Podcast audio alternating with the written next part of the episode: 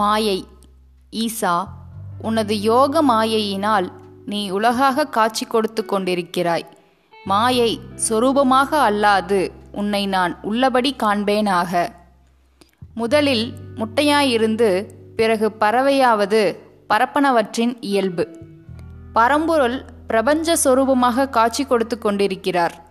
ஞானக்கண் பெறுகிறவர்களுக்கு பிறகு அவர் உள்ளபடி தமது மெய்க்காட்சியாகிறார். பிரபஞ்சமாக தம்மை காட்டிக்கொள்வது அவருடைய இயல்பு. இந்த இயல்பை மாயை என்கிறோம். கவி வல்லமையே காட்டுகின்ற மாமாயை நானொருவன் இல்லையெனில் எங்கே இருக்கும்? பராபரமே தாயுமானவர்.